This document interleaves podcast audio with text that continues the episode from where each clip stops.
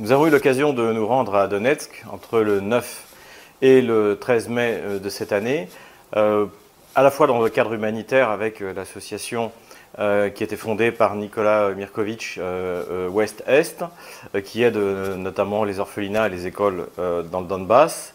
Et nous avons également été invités par les autorités locales, comme ça avait déjà été le cas les deux années précédentes, pour participer aux fêtes de mai, puisque rappelons que au mois de mai, le Donbass, les républiques populaires de, Donetsk et de Lugansk, eh bien, célèbrent à la fois le 9 mai, donc la victoire contre, les nazis, et également le 11 mai, qui est euh, l'anniversaire du référendum où ils ont proclamé en fait leur indépendance et leur volonté euh, euh, d'être rattachés à la Russie. Alors, évidemment, tout ne s'est pas passé comme, comme les habitants du Donbass l'auraient voulu, mais malgré tout, eh bien, ce que nous avons pu constater sur place, c'est que petit à petit, euh, ce que nous avions également constaté d'ailleurs l'année dernière et euh, les deux années précédentes, eh bien, c'est que les administrations se mettent en place et fonctionnent de mieux en mieux, et qu'il y a une véritable volonté à Donetsk, euh, finalement, de, de, fonctionner comme un véritable État et de réussir dans la République populaire de Donetsk ou dans la République populaire de Lugansk, ce que Kiev, jusqu'à aujourd'hui, est incapable de faire dans le reste de l'Ukraine. Malgré un budget forcément limité, eh bien, la République populaire de Donetsk s'efforce de euh, fournir euh, à ses habitants euh, la même chose que l'on peut trouver en Russie, et notamment la, gratuité des soins médicaux qui n'existe plus depuis que Kiev s'est soumis au diktat du FMI en échange d'une aide internationale. Et euh, à tel point que finalement s'est créé euh, dans la République populaire de Donetsk eh bien, un tourisme euh, médical, puisque les, autorités de Donetsk mettent un point d'honneur à soutenir les, habitants du Donbass dans la partie occupée par Kiev et à leur fournir, s'ils arrivent à se déplacer jusqu'à jusqu'à Donetsk, eh bien, la médecine gratuite, les opérations. Il y a même eu des choses particulières qui ont été faites justement pour les célébrations du 9 mai vis-à-vis des vétérans, puisque une prime euh, financière a été donnée justement à ces vétérans.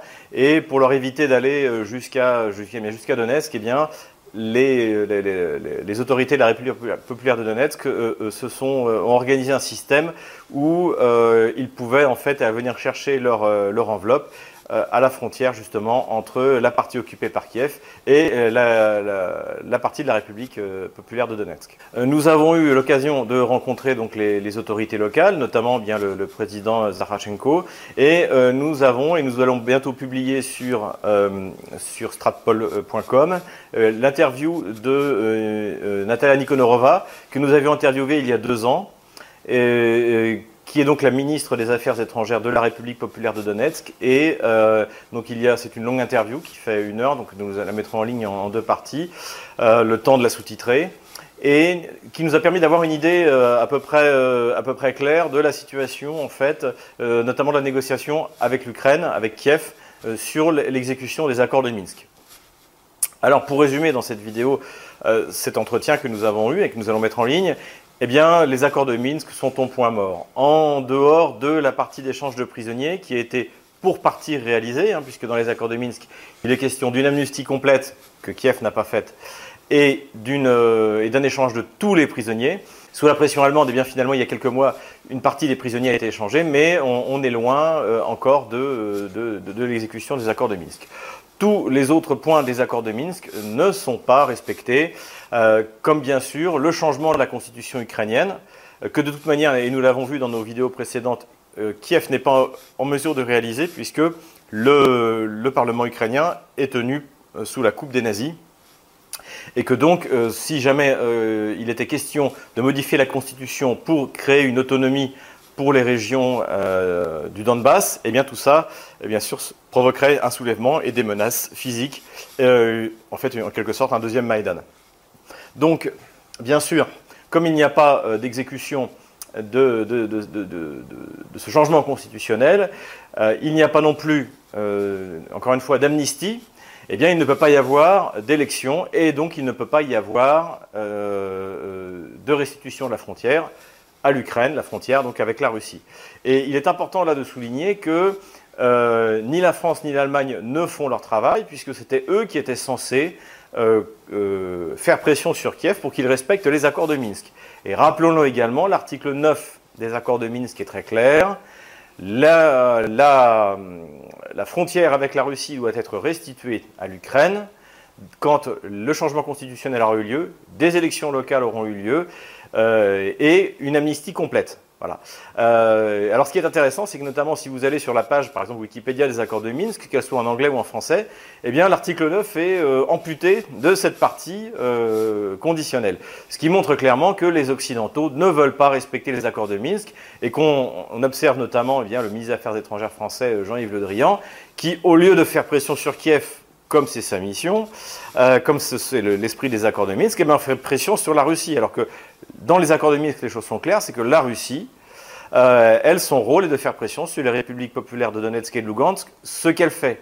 Puisque, euh, par exemple, ce que nous avons constaté, euh, notamment en DNR, donc en République populaire de, de Donetsk, c'est que, en fait, si on demande l'avis à la population, plus personne ne veut revenir dans l'Ukraine. Et il est euh, fortement vraisemblable que dans tout le reste du Donbass, y compris celui occupé par Kiev, eh bien, personne ne veut rester en Ukraine. Donc, euh, et malgré tout, les autorités, vous le verrez notamment dans l'interview avec Nicolas Nikonorova, eh bien, les autorités, elles, sont prêtes à, euh, à accepter malgré tout l'exécution des, des, accords de Minsk et donc de rester dans l'Ukraine. Ce qui veut dire qu'en fait, la Russie remplit parfaitement sa fonction de pression sur la DNR pour qu'elle accepte quelque chose dont finalement quand on, est, euh, quand on parle aux gens euh, en DNR euh, ou en LNR, eh bien, on bien nous, nous, apercevons que plus personne ne, croit à l'idée ukrainienne, tout ça, est terminé. Mais malgré tout, les autorités, eh bien contraintes par la Russie, qui elle veut respecter absolument les, accords de, les accords Minsk, eh bien, est prêt à l'accepter. Euh, donc encore une fois, euh, la France et l'Allemagne, et ça c'est aussi quelque chose que nous avons constaté en discutant avec les, personnes sur place, la France et l'Allemagne ont abandonné leur rôle dans les accords de Minsk et l'ont transféré, se sont soumises comme d'habitude à Washington. Et finalement, celui qui décide pour euh, Kiev de ce qui va se passer, c'est Kurt Walker, qui, a été nommé par Donald Trump pour être son représentant spécial en l'Ukraine.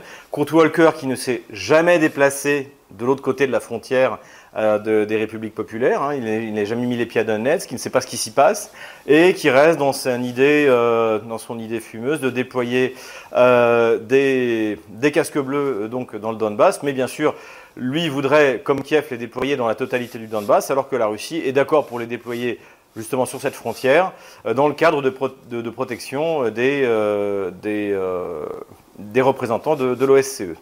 Donc, bien sûr, rien, ne fonctionne dans, ces accords et la responsabilité entière est du côté de Kiev et du côté de la France et de l'Allemagne qui ont choisi finalement bien de se coucher euh, par rapport à la pression que met Washington. La stratégie de Washington, elle, est assez claire, c'est qu'en fait, c'est à peu près la même qu'en Syrie. Washington n'a pas de solution pour l'Ukraine.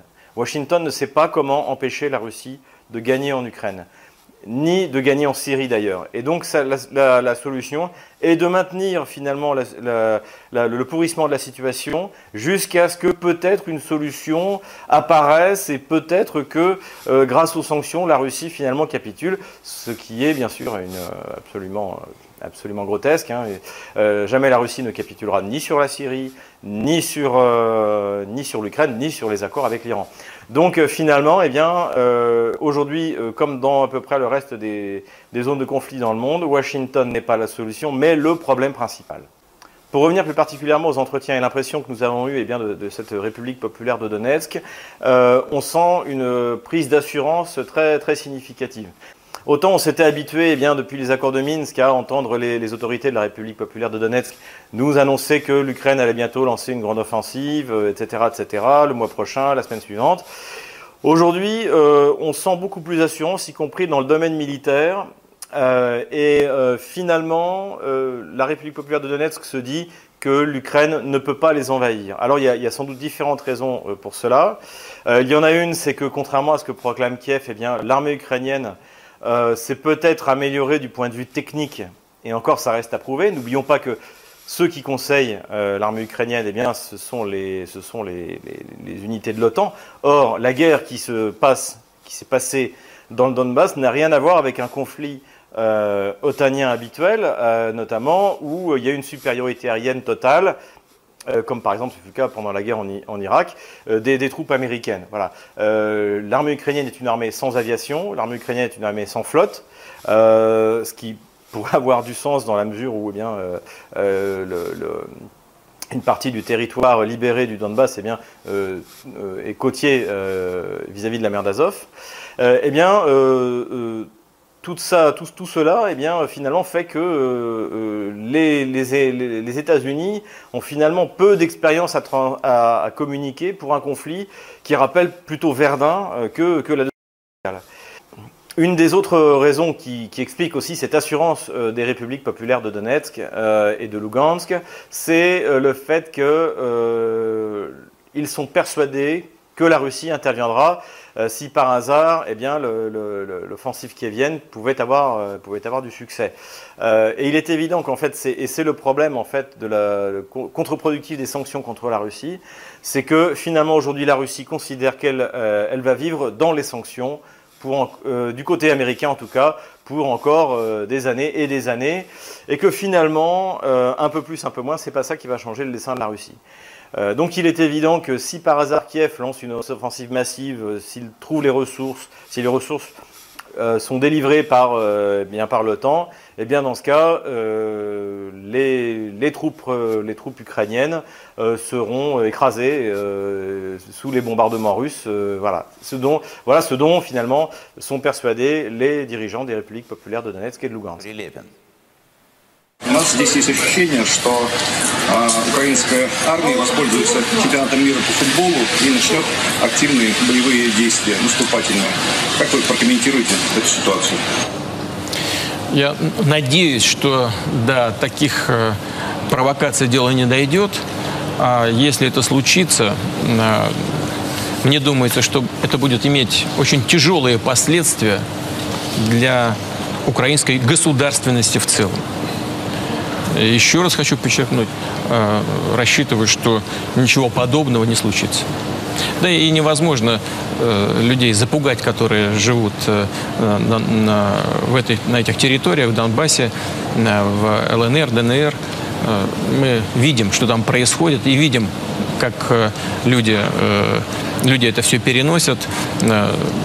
Мы оказываем обеим непризнанным республикам э, помощь и будем это делать дальше. Посмотрим, как будет ситуация развиваться. Мы сделаем со своей стороны все, чтобы она была разрешена в рамках Минского процесса и Минских договоренностей. Ajoutons à cela que, euh, faute donc de, de, de recrues euh, de la population ukrainienne, Eh bien, finalement, l'Ukraine a fait appel à des mercenaires baltes euh, ou polonais en, nombre important, ce qui fait euh, bah, que, comme toutes les troupes mercenaires, on ne sait pas quel est le, potentiel combatif. On aura d'un côté des soldats qui ne veulent pas se battre. Hein, D'après les chiffres officiels ukrainiens, eh depuis le début de l'année, on a eu 30 suicides, euh, dont 24 sur la ligne de front. Donc, euh, comme on sait que l'Ukraine, justement, Kiev a tendance à limiter, à, mentir sur les chiffres qu'elle donne, on peut imaginer ce que ça peut donner, que le, faible niveau du moral eh bien, de, ces troupes, euh, de ces troupes ukrainiennes sur le front.